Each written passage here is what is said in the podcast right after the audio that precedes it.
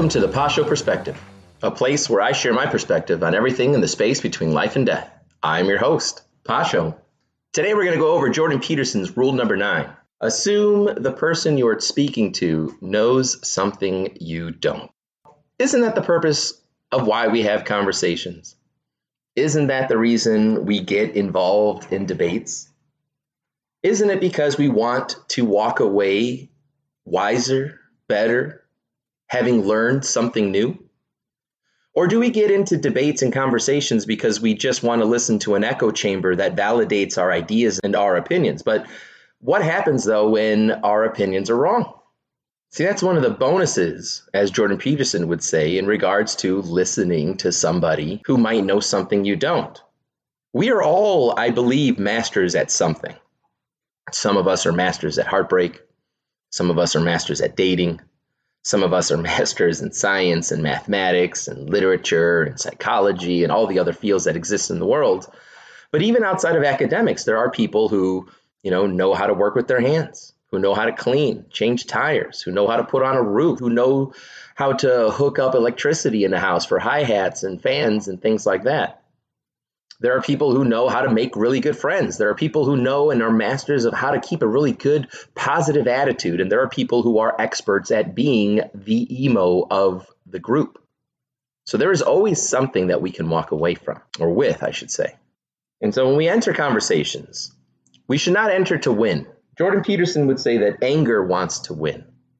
What we should want to do is to come out wiser, better, at least more understanding. At the end of a conversation, when I was young, we used to be able to say, agree to disagree. You know, we'll talk for a few hours, we'll argue back and forth. No ad hominem, because, you know, that's just a loser's way of winning a conversation. You see what I did there? Um, you know, and so you can always get something out of it because winning when you're wrong is a bad thing. You know, if you're going to win a conversation in a debate, you want it to be won because you are right, not because of what you think you know, or worse, what you think you feel, right? Because as a wise man once said, facts don't give one gosh darn about your feelings. Your feelings change like the face of the moon. Even Romeo and Juliet can teach you that lesson. When Romeo wants to profess his love to Juliet and says, Oh, I swear by these silvery tops of the trees and the moon, and she's like, No, don't swear on the moon unless your love is like the moon, whose face changes all the time. So we can't just base our opinions on the way that we feel because who could trust feelings? I mean, think about it. You could listen to a love song and get completely different reactions based on where you are in your life. You can listen to a love song, and because you just got in a really good relationship, that song is the best song in the world. You love it. Every time you hear it, it makes you sway, it makes you swoon, it makes you, you know, just feel really good inside. But then you get dumped, and it doesn't feel so good. And when you hear that song that reminds you of the relationship that once was, you hate it. You demand that it be changed, or you do it yourself. How could you trust something like that? So instead, what we should do, as Jordan Peterson would recommend, is to listen to people, especially people who don't share the same opinions as we have. It's easy to lock yourself up in a in a opinion chamber, right? In an echo chamber of opinions you know, going on Facebook and only hanging out with conservatives or liberals or, you know, TikTok and Twitter and all those other websites that uh, are social media platforms that I don't really try to involve myself with unless it deals with this podcast. You know, we have, we have better things to spend our time with. But anyway, back to the point. So we should want to learn. We should even, especially, I think, we should listen to our enemies because they're the ones that are going to tell us things that other people won't. Kind of going back to the rule about you know, making friends with people who want the best for you. You know, as a friend, it's it's not always easy to call out the bad things that your friends are doing. It's not always the smartest choice.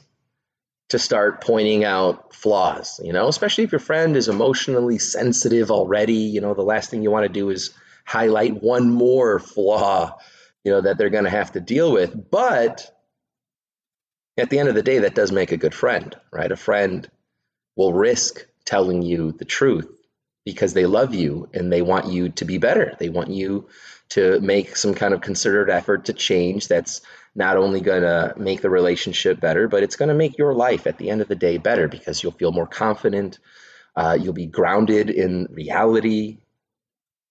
And so sometimes, you know, we need to listen to our enemies because our friends are always going to, you know, be on our side and they're always going to say nice things and they're always going to be encouraging as they should because that's what a good friend does. But our enemies sometimes will say the truth. You know, Jordan Peterson, uh, in his interview with Dave Rubin, uh, you know, mentions that you know people that don't like you are going to say things you know that maybe are not true, and and it's really just predicated on the idea that you know I don't like you, and so I'm going to try to say whatever I can to make you feel bad.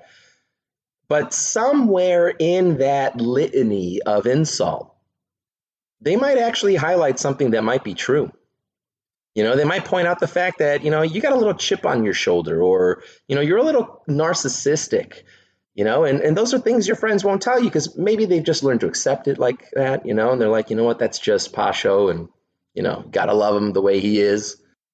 But our enemies will tell us because they're unafraid. They're not trying to impress us. They're not trying to be our friends. They're trying to hit us where it hurts. And we can use that as something positive because you know, if they're telling you, hey, you know, you're you're pretty selfish, and that's one of the reasons why I don't like you, and your friends have never said that you're selfish because, you know, it's not a nice thing to say, and and maybe to a certain degree you're not as selfish with your friends as you may be, you know, a random stranger or certainly somebody that you uh, don't have a fond opinion of, but there might be some truth to what they say, and that can help you then grow, right? You may realize, hey, uh, you know, I never heard that Nobody's ever said that to me. And, you know, now that I've thought about what you said, I think there's some truth to it. And so there's something that I can isolate and then I can correct it, right? I can say that, yeah, this is a problem, this is a flaw, but it's not set in stone. I can do something about it. You know, for example, when I was in high school, uh, you know, I learned about my sign. You know, I'm a Leo, born in August, and um, you know, I read that Leos are pretty narcissistic and can be pretty self centered and, you know, always want to be in the middle of everything and be the center of attention. And, you know, I started looking at myself in high school and I'm like, holy cow, there's some truth to this. But then I stopped being egocentric and selfish and now I'm perfect. So, you know, it was a win win. Sometimes the best way to learn is to get it from, you know, somebody who doesn't always pretend to be a yes man to you. You know, I think Aristotle even said that you, you should be mindful of those who flatter you because it's usually because they want something. You know, there's some kind of subconscious desire or something that they want from you. It kind of reminds me of you know, my little cousins when I got a driver's license and they wanted to ride and they'd be like, you know, you're so awesome, you're so smart, you're so good looking. And immediately I'm like, what do you want? Because you can see right through it. You know, where where is this every other day? You know, so obviously there must be something there. So here's a strategy that I'm going to share with you guys that I really liked. And uh, and it reminds me of a friend of mine uh, who is now retired. Uh, she no longer uh, teaches, and uh, we'll just call her Steph all right, to kind of keep some uh, anonymity to her. But my friend Steph uh, used to teach a class called Critical Thinking. And I used to hear stories all the time on Fridays. My students would come in, and I mean, sometimes their mascara would be just like all over the place because they'd been crying, you know. And I, and I asked them, why are you crying? You know, I mean, I didn't go to high school to cry. That was certainly something I wasn't comfortable with. Maybe that's just me, but you know, and they would tell me, oh, well, you know, we got in these circles, we do it every Friday, and we share, you know, the problems that are going on in our life, and everybody tries to chime in and, you know, give us some suggestions to, uh, you know, either work it out or get through it or to deal with it, you know, kind of things depending on what the situation is. And I would, you know, kind of laugh to myself, you know, that that's pretty funny because um, I don't normally get students, you know, to cry in my classroom, uh, although it has happened uh, for different reasons, and maybe that'll be a different uh, episode, but Uh, typically, not crying in my class. You can uh, pretty, you know, rest assured that that's not going to happen. Um, and so then, you know, she gave a presentation to all the other teachers during a, uh, you know, professional development, and um, and she had this great saying, and she said it all the time. And we used to poke fun at her, you know, for saying it all the time, although, you know, it was very light and, and she knew it was only a joke. And, and honestly, I mean, she was very highly regarded and respected and without uh, question, you know, she deserved it. But she would always say, So what I hear you saying is, you know, if you want to practice being a good listener, you know, which is something that you should do because no person ever talked or listened themselves out of a job, right? But you can certainly talk yourself out of a job. So if you want to be a good listener, which I suggest, especially like if you get if you're interested in getting into relationships with women, women love guys who listen. At least that has been my uh, my personal experience, and my wife can certainly attest that that is something that she does enjoy about uh, me as well. That I am a good listener, and that I remember things even when she doesn't think I'm listening, and then I'll surprise her a month later with you know what she said she wanted, and She's like, oh, I didn't know you were listening. And I'm like, got you, right? And so my friend would always say, what I hear you saying is, and it does a couple of things. First of all, it allows the person that you're speaking to to hear back what they're saying, or at least how you interpret what they are saying, which can help them then determine do I need to restate it? Am I not using the right words? Maybe I should accompany it with maybe an anecdote of some sort to clarify my, you know, my opinion. Uh, but it also you know, allows then that person to make any adjustments if you get it wrong.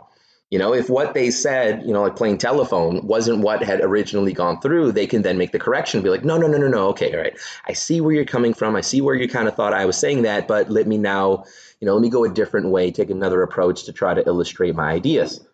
You know, or, you know, the the good thing is you say what I hear you saying is, and then you revert, you know, you, you say it back to that person and they like, yeah, absolutely, right? They feel validated. Like, thank you for listening. That is exactly what I'm trying to say. So what do you think? You know, and then you can go back and forth in that kind of conversation. And and so, you know, although we kind of poked fun at it during uh, the time that she was uh, at my school, I certainly think it is invaluable, you know, that approach that if you're having a conversation, especially like if you're with a spouse or with a boyfriend or girlfriend and you're having an argument, I think that really is a great opportunity to pull out that line because one, it will also slow down the conversation, right? When we get angry, I mean, we can get into turbo speed. And by breaking it up and saying, all right, hold on, honey, so, what I hear you saying is you don't like it when I cut my toenails at the breakfast table and my shavings and clippings go pinging off of your forehead and into your coffee. Is that what you're saying?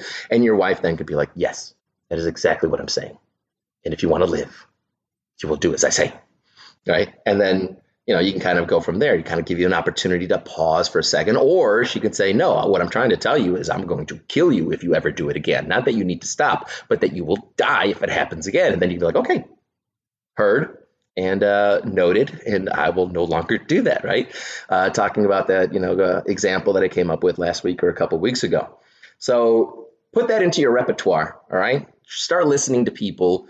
Don't try to surround yourself in an echo chamber. Try to go outside of your opinion because again, that also does a couple of things. By by being challenged by somebody who doesn't hold the same opinion as you, it should do two things.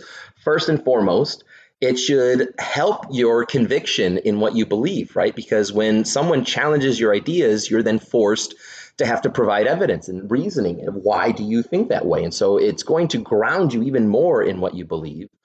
And second, you know, sometimes when we have a debate, it's not about the person that you're speaking to because you believe what you believe and I believe what I believe. And at the end of the day, regardless of the conversation, we're going to walk away perhaps understanding each other better, but we're not going to have, you know, a change of opinion.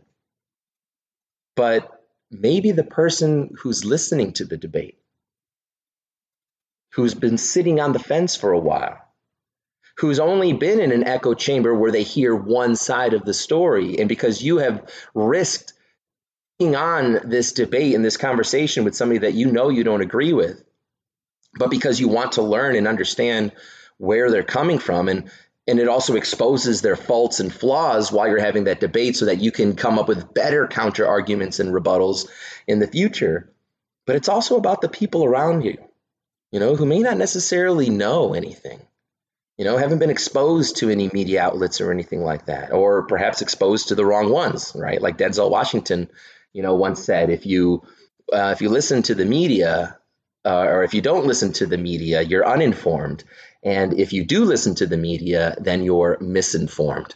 And I think that's such a great quote, and it still totally holds true today, especially today with all those fake news uh, sources out there. I'm so happy that we have uh, Truth and Rumble and you know things like that that exist now in this counter alternative culture. You know, from all of these crazy psychos, man, trying to drag us into a delusion, drag us away into the darkness, away from the light. You know, to be miserable and angry and bitter and resentful and cynical. And to that, I say, a thank you but no thank you. So, anyway, that's rule number nine. Assume the person you are speaking to knows something you don't. Well, thank you guys for joining me today. I really hope you enjoyed the episode. If you did, please like it, share it, leave a review. The best thing that you can do for me if you'd like to help me out is to share it with your friends and as many people as possible. So that way we can help everybody grow, help everybody stay positive, help everybody you know, make this world a better place, right? Shine your light. And when everybody shines their light, the darkness of the world will evaporate. And so that's what we're trying to do here at the Pasha Perspective.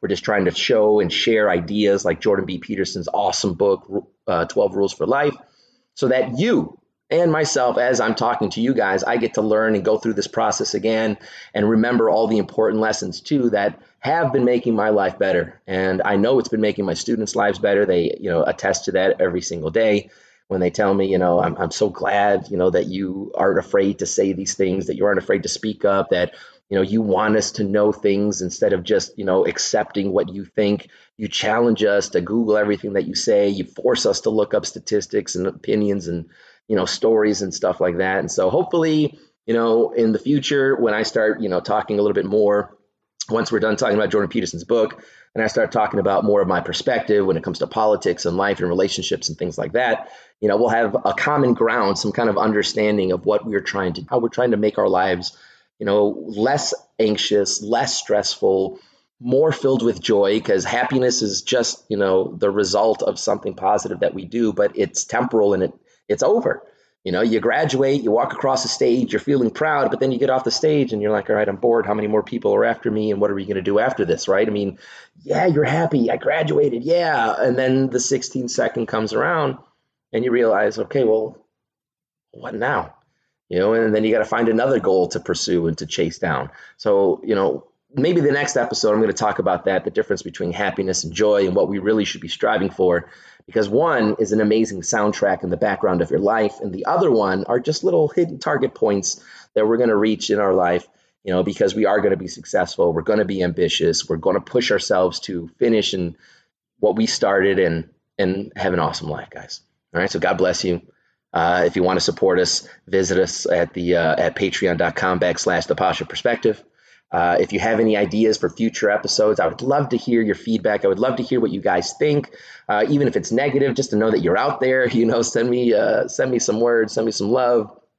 Uh, but definitely, you know, hit that subscribe button so that I can keep you in the loop with all of the different ideas uh, that I'm coming up with. You know, as the school year goes by, as the you know news cycle continues, and as the world turns. Until then, talk to you later.